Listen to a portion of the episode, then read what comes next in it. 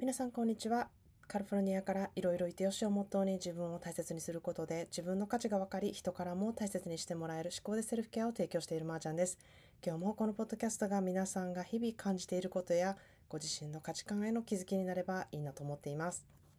え、皆さんいかがお過ごしでしょうか？えー、昨日はですね、私の息子の恒大がとある有名なフットボール選手が、まあ、ベースボール選手でもあるんですけれども、まあ、その方がですね、引退されてから、その方の息子さんの属する、まあ、大学のフットボールチームのコーチになったところ、えー、対してね、別に強くなかったそのチームがですね、ものすごく強くなって、まあ、この彼がコーチとしてもものすごく成功したっていう方で、もうほんまに自分がまずスポーツでプロになるっていうことだけでもすごいことやのに、えー、それもまたね、フットボールとベースボールっていう2つ違う、えー、種目で、えー、プロになるスキルってすごいのに、それ、その上、えー、コーチというね、また教えるっていうスキルでも成功するっていういうところがあってですね、それってすごいよねっていうね、えー、感動したことを伝えてくれたんですね。まあこれって彼が別に呼んですごいなと思ってそれで終わりっていうこともできたんですが、まあ、私にシェアしてくれることでその感動をね、えー、共有できたっていうね、えー、そういう経験がちょっとあったんですけれども、え、それってその自分の感動をシェアするっていうこと、えー、その感動がね、やはり人に伝わることで、私もその感動をいただくっていう、えー、そういう波紋ができるなというふうに思うんですね。で、まあそこで私も英語が話せるからってすぐにね、こう教えることができるってよく思われがちなんだけど、教えるってまた違うスキルやから、えー、本当にね、そのフットボールコーチは、えー、自分ができるっていうだけじゃなくって、それを教えるっていうことができるってね、本当にすごいねっていうね、えー、まあ自分とどこを比べてんねんっていう感じなんですけれども まあそういう話をね、あの、していたんですね。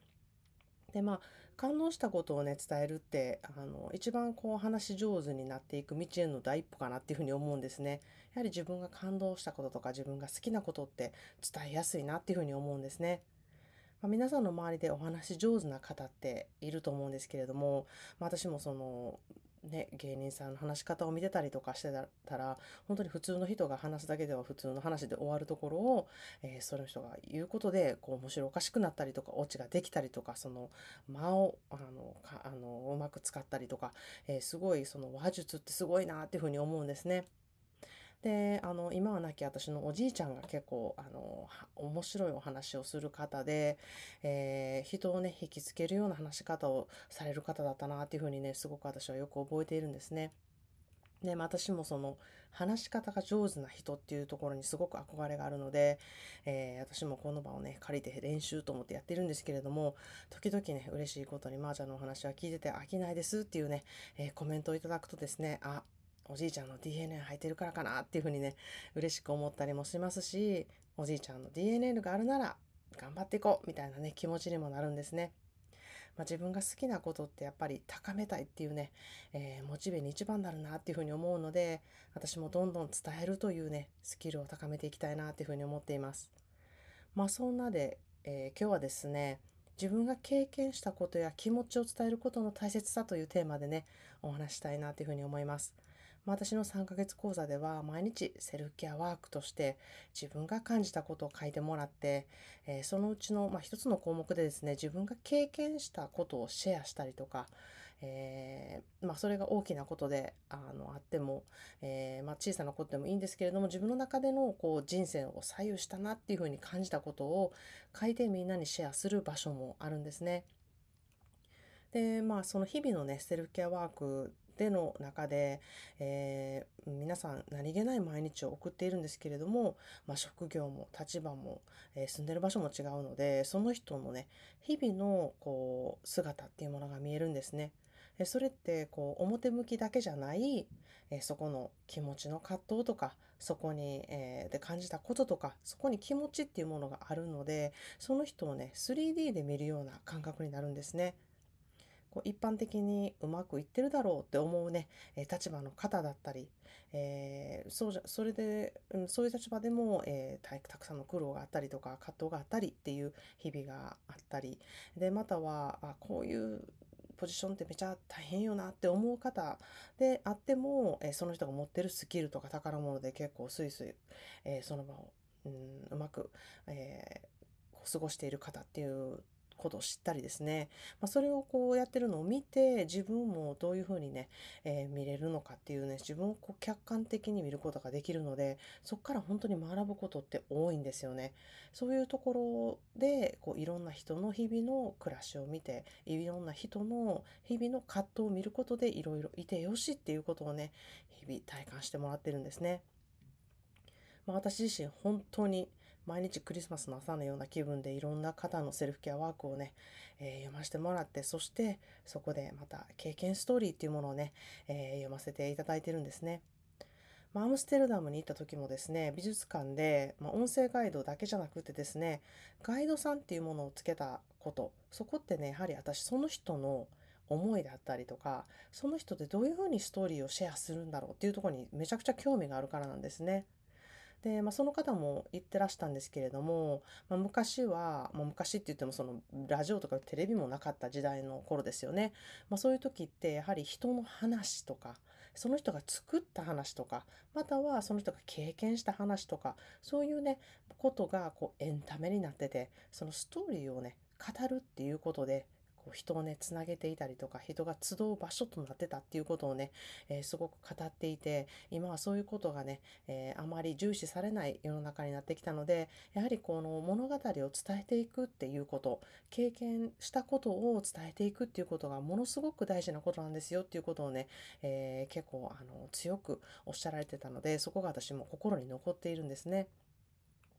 確かに自分のね、小さい時のこととか、えー、自分が経験したこととか、その時の気持ちとかを、えー、自分の友達とか家族とか、えー、自分の子供とか、まあ、甥っ子、姪っ子っていう方にね、伝えている方ってどれぐらいいるのかなっていうふうに思うんですね。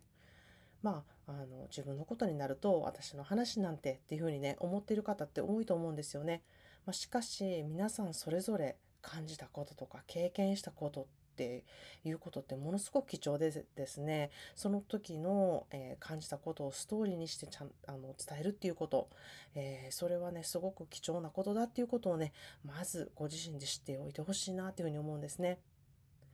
まあ、人が伝えていくことだったり伝えていく言葉や文化っていうものはやはり時代とともに変わってきてるんですけれども、まあ、今はこういったポッドキャストというねプラットフォームでこうストーリーを伝える時代にもなったなっていうふうに思って私はこのプラットフォームを使ってストーリーを伝えていきたいなというふうに思っているんですけれどもどんな形でもいいのですがやはり人が自分の口でこう話していかないと伝わらないことってたくさんあるなっていうふうに思うんですね。まあ、そんなで今日は先日、えー、エミちゃんがシェアしてくれた彼女の経験ストーリーなんですけれども、まあ、これをですね、読んで、いや、あの、これはぜひ、ポッドキャストで皆さんにお伝えしたいなと思ったストーリーだったので、え、彼女の承諾を得て、え、今日は紹介したいなというふうに思ってます。えこれは彼女が書かれたあのお話なので、そのまま書かれたままお伝えしたいなというふうに思います。タイトルは、100点満点の避難とやってはいけない避難という、えー、東日本大震災の日の貴重なお話をシェアさせていただきたいなというふうに思います。地震発生から津波が来るまでの行動、義母の行動は本当に素晴らしかった。地震発生の数分前、珍しく千代がギャンギャン泣いて目を覚ましたそうだ。千代はよく飲み、よく眠る、手のかからない赤ちゃんだったので、どうしたんだろうととても不思議で、飲む時間には少し早いけれども、ミルクを作るかと作り終えた時に、ぐらぐらと寄り始めたそうだ。その時は5ヶ月の千代もびっくりしたようで、ピタッと泣き止んだと言っていた。義母の実家は、元浜という地区で道路を挟んですぐに漁港がある。本当に海の近くに立っていた。これは数分で津波が来ると確信した義母は、すぐにストーブを消し、千代に防寒着を着せ、昔ながらのおんぶ紐で背負って第一避難場所へ向かった。いつも持っている小さなトートバッグに作ったミルクと紙おむつだけを入れて走って紙の山へ向かってくれた。戸締まりもしっかりしたという。当たり前に戻ってくつもりだったんだよねって笑い話にするけれども、まさか自分のものが家の鍵しか残らないなんてその時は考えもしなかった。希望は県内の内陸から嫁いできている。元浜に住むようになってからは毎年必ず地理、地震、津波の避難訓練に参加し、避難ルートを完全に体に叩き込んでいた。津波を見たことはないけれど、数分で到達することがあるという知識で、正しく恐れることで、真っ先に高台へ逃げることができた。本当に大切なものだけを思って。それに比べて私はというと、地震発生時、病院のすぐ隣の小さな花屋で店番をしていた。ぐらぐら来たのは、ちょうどネット注文の受注メールを送信し終えた時だった。すぐにストーブの火を消し、お湯の沸いた夜間を流しに置いて、頭を守りながら外へ出る。作業場にいたスタッフ2人も店に書き込んできた。また強く揺れ始める。スイートピーのバケツもフリージアンのバケツも倒れ始めた。ここにいては危ない。今にも落っこしてきそうな胡蝶蘭の鉢を必死で抑えるスタッフももういいからと引きかわすように外へ出る。揺れが収まってから軽く片付けをして病院へ上がることに決める。この時店長は戸倉中学校へ卒業式の花の意気込みに行っていた。戸倉までは片道10分。海沿いの国道を走る。違う回路はない。中学校は高台。その場に留まった方が安全と考えてきっと戻ってこないだろうと判断し、やはり店の戸締まりをして病院の3階へ上がる。3階のベランダから外を見る。信号が機能していないので大渋滞が起きている。義母と千代のことを考える。避難したかな荷物持ってたかなチャイルドシート持ってないじゃん。義母一人で千代を連れて避難するところを想像し、絶対困ってる。行かなきゃ。行きたい。と思った。しかも、このまま一晩過ごすことになったら、千代も義母も大変なことになる。車はダメだ。走っていこう。店長がいないので、最年長スタッフに向かうことの承諾をもらう。津波を想像できていなかった私は少し迷っていた。上野山へ向かうか、元浜へ向かうか。この時、常年、最年長スタッフが、絶対に元浜へ行っちゃダメと言ってくれたおかげで、私は心を決めることができた。避難するときは、上の山へ行くからね、と日頃から話していた義母の言葉を信じて。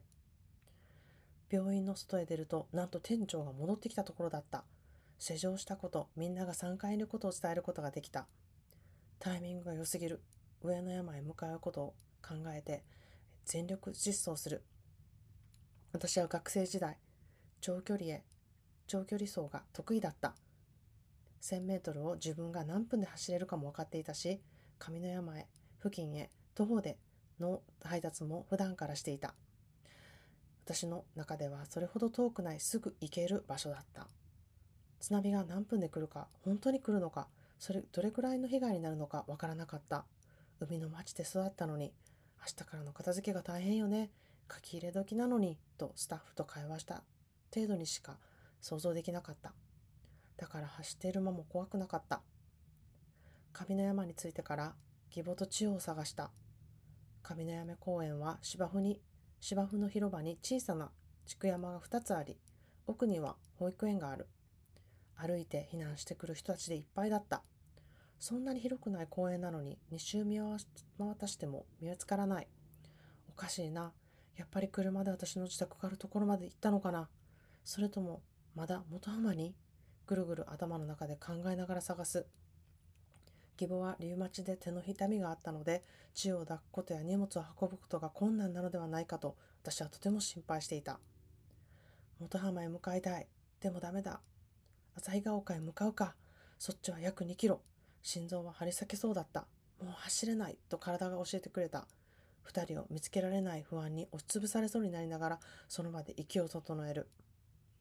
ラジオを持っている人がいて、情報が聞こえてくる。太平洋側全域に津波警報が出ているらしい。町の防災無線からも避難誘導がずっと叫ばれている。アナウンスに男性の声も混じり、緊迫した空気が広がる。遠くの海の様子を眺める人々。波が引くときは津波から船を守るために沖に沖に船を避難させるんだと、その場に言わせた同級生の子が教えてくれた。彼女のおしゃべりに少しだけ心が救われる。彼女は昨日新車を納車したばかりだと嘆いていた。私もう一回娘を探してくるね、と3周目を歩き始めた時、ここも危ないぞ、と誰かが叫ぶ。ここより高いところへ登る道を私は知らない。とりあえず筑山に登るけれど、見渡すとあんなにたくさんいた人が、人々が数人しか残っていなかった。どうしよう。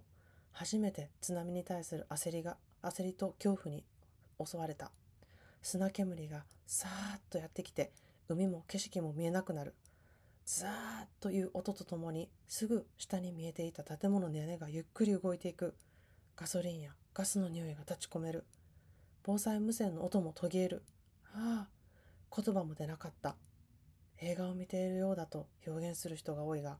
驚きすぎて本当にそうなのだ。周りには誰もいない。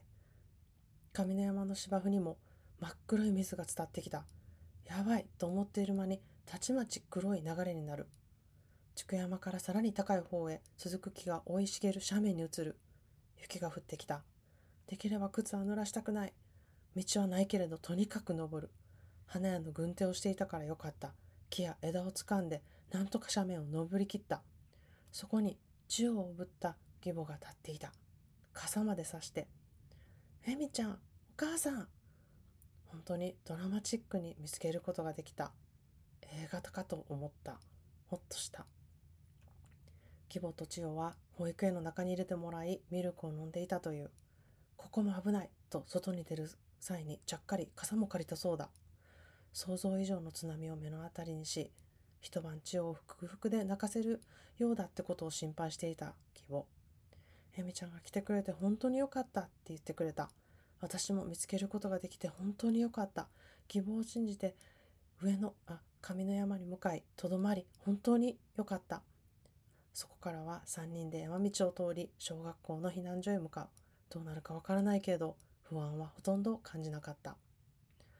実は、病院の3階にいる時、奇跡的に夫と電話がつながった。夫はこの日、兄、弟と3人で仙台へ、前日の夜から出かけていた。お互いの無事を伝え、病院の3階にいるっていうことだけ伝えて忙しいからと切ってしまった。再会した時にあの電話を切らないで繋いだままにしてほしかったと言われた。そういう手があったかと私は考えもしなかった。それだけ夫は私のことが心配だったようだ。3日かけて私たちの避難先にたどり着くまでは、夫は病院の3階はダメだったとか、花屋のスタッフと偶然会えた時も、エミちゃんだけ降りて、上の山へ向かったとか、元浜の人に、上の山でお前の母ちゃんは見たけど嫁さんは見なかったなど、死亡フラグが立つ情報ばかりを手に入れて絶望しながら毎晩過ごしたという。でも自宅にたどり着いた時に前の晩に詰めた私の防災バッグを見てこれを準備する人が死ぬはずがないと自分に言い聞かせて心を保ったそうだ。それだけ心配をかけてしまい本当に申し訳ないなと思った。自分の行動は正しかったと思いたい。でも世間的には一度避難したところから低いところへ戻ってはいけないと語られる。夫も母ちゃんの避難は100点満点。エミちゃんの避難は俺をこんなに心配させてもう本当に信じらんない。と半分冗談半分本気で言うけれども結構それが私の心にじわじわと聞いた。私はあの時の避難行動に自信が持てない。語り部をする資格がない。と無意識に感じていた。取材を頼まれても何を伝えたら世間的に正解なのかわからなくなっていた。辛かった。自分の体験したことを伝えることが悪いことのように感じてあまり話せなかったし、今まで話せなかった。私の教訓として強くお伝えしたいことは、高いとこから低いところへは絶対に戻らないこと。誰かを心配して動くのではなく、約束を相手を信じて、自分の命は自分で守ること。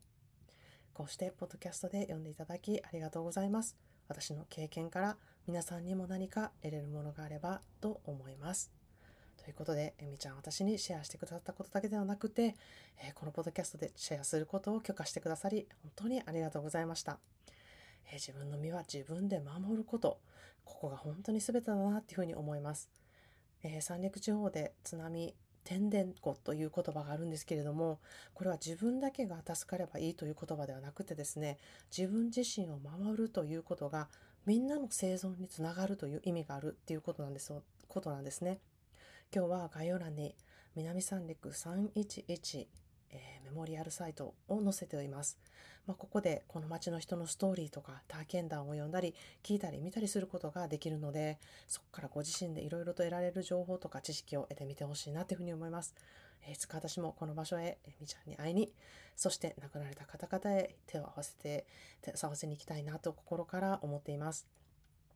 まあ、引き継ぐという言葉があるんですけれども知識を知っていること受け継がれていくストーリーがあるからこそそれがどういったところで人を救うことになるかわからないなっていうふうに思うんですね。まあ、この震災に数切らずいろんな人の経験の話っていうものは私は一番尊いなっていうふうに思うんですね。その人にしかやっぱり経験されていない感じたことのないことをシェアしてもらえることって本当に素晴らしいギフトやなっていうふうに思います。それは与えることもできるし得ることもできるギフトだなっていうふうに思ってます。年齢に限らず性別や人種に限らずその人にしかない経験と気持ちっていうものをねシェアしていくことっていうことはまず自分はここにいますよっていうことをね伝えることの一つだなっていうふうに思っています。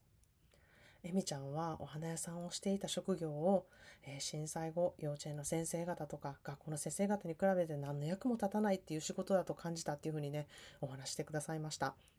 まあ、普段は印象のねあまり良くないっていうイメージで、えー、行われてるこうもう建築業の方だったりとか、えー、建設業の方だったりとかがもう本当に役に立つ重要な職業だっていうふうにされてですね目に見えてできることをこなす人がよく見えたっていうふうにあの思うんですね。